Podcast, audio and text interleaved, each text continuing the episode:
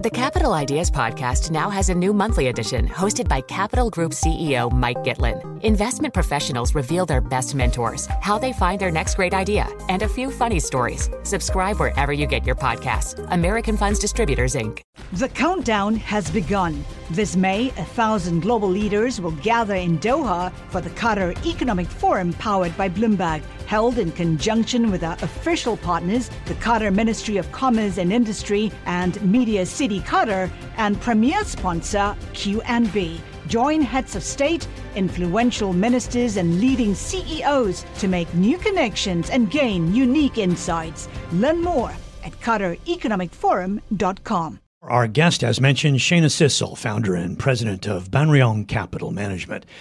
So, Shana, it feels like we kind of know how the Fed plays this. Uh, they wait and wait until the inflation data waves the white flag.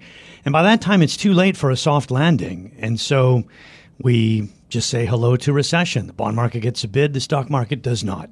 Do you see it that way?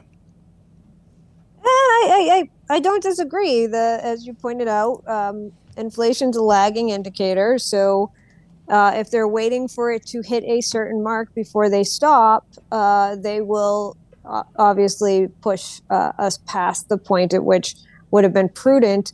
Uh, and also their focus on employment uh, and unemployment rate here in the U.S.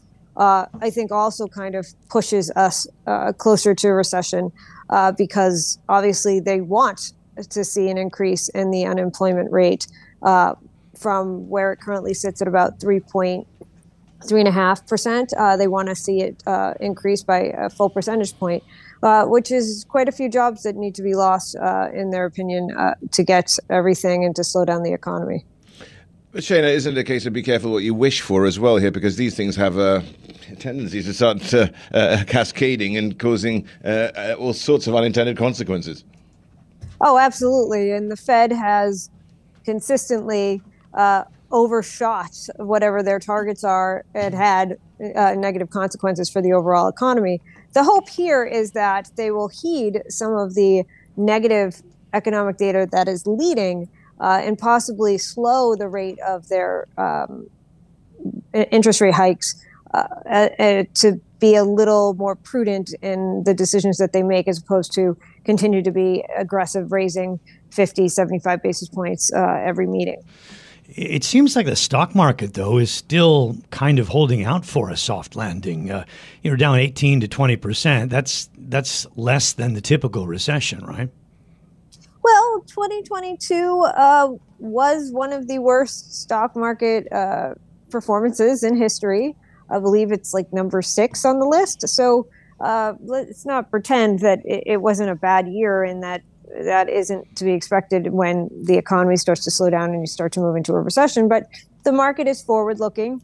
Uh, so by the time we are in a recession, it is likely that the market will have, begin to recover at that point. I think we'll see some very difficult earnings in the first quarter, uh, reflecting on Q4 earning reports. Uh, and that could spill over into um, Q1 2023 earnings.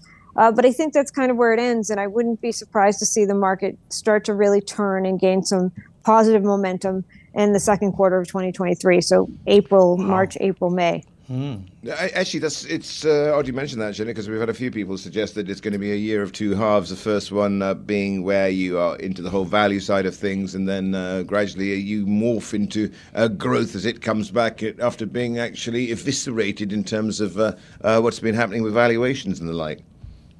Uh, I think that that might be true. I, am not as convinced that growth is going to, you know, come back roaring, but I, I do think that it is going to be a tale of two year, uh, two halves of the year, with the second half of the year being quite different, more of a market recovery. I don't think we'll say, see interest rates come down, but I think we'll see them pause. I am not in the camp that the Fed will stop raising and then immediately start cutting. I, I don't think that's going yeah. to happen. So I think rates will probably hit their target, whatever that may be. I think they said 5%. They'll probably get close. And I think we'll be there for a while. Uh, the Fed will pause and the markets will start to recover. I don't know if I think growth is going to come out of the gate ahead, though. Um, uh, there are still some headwinds, I think, the higher rate environment in particular, uh, that will kind of keep that in check. So does that mean you would not go with the worst performing sectors from last year as a kind of mean reversion trade? Or if you did, you'd at least wait until the second or third quarter? Yes, and that's not to say I'm not looking at tech names because I am, but I, I, would be more in the active space um, with focusing on active managers and being very uh, stock specific if I'm going to go there. But if you look through history, the sector that tends to do best in this type of environment tends to be industrials. Uh, so that's an area that I'd be looking at. Healthcare is another one. Uh, I wouldn't be jumping into tech, although on a case by case basis, I might look at some specific names. How does uh, the restarting of the world's second largest economy, after perhaps being very mute for the last year and a half, play into this narrative? Well, that's the wild card in this. Uh, I think that the U.S. consumer is starting to pull back. Uh, but the Chinese consumer has a bunch of pent up demand, and they actually could fill the void uh, that will be left by the U.S. consumer pulling back if if if that is the case. And so, I think that that could actually drive economic growth globally, and and help actually with a soft landing. The downside, of course, is that increased demand, increased consumption uh, could actually be uh, more difficult to get inflation under control, especially as uh, a lot of the demand will be for commodities, um, oil, gas, uh, different types of metals, and uh, and that could inherently keep inflation elevated for longer, making it the Fed's job much harder. So they are really a wild card on what happens here. I was just having a look at uh, Deere because I thought it fit into your industrials and also the China reopening. And, you know, this is a stock that's gone up probably four times since early 2020. I mean, that means a lot of the gains may be in.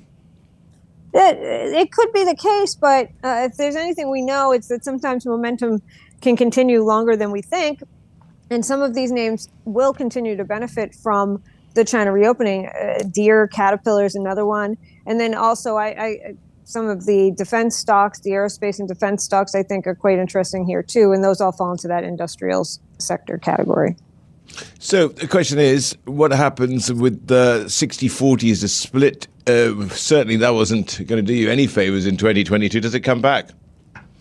Uh, I, I think that people are starting to learn that the 60-40 needs to evolve.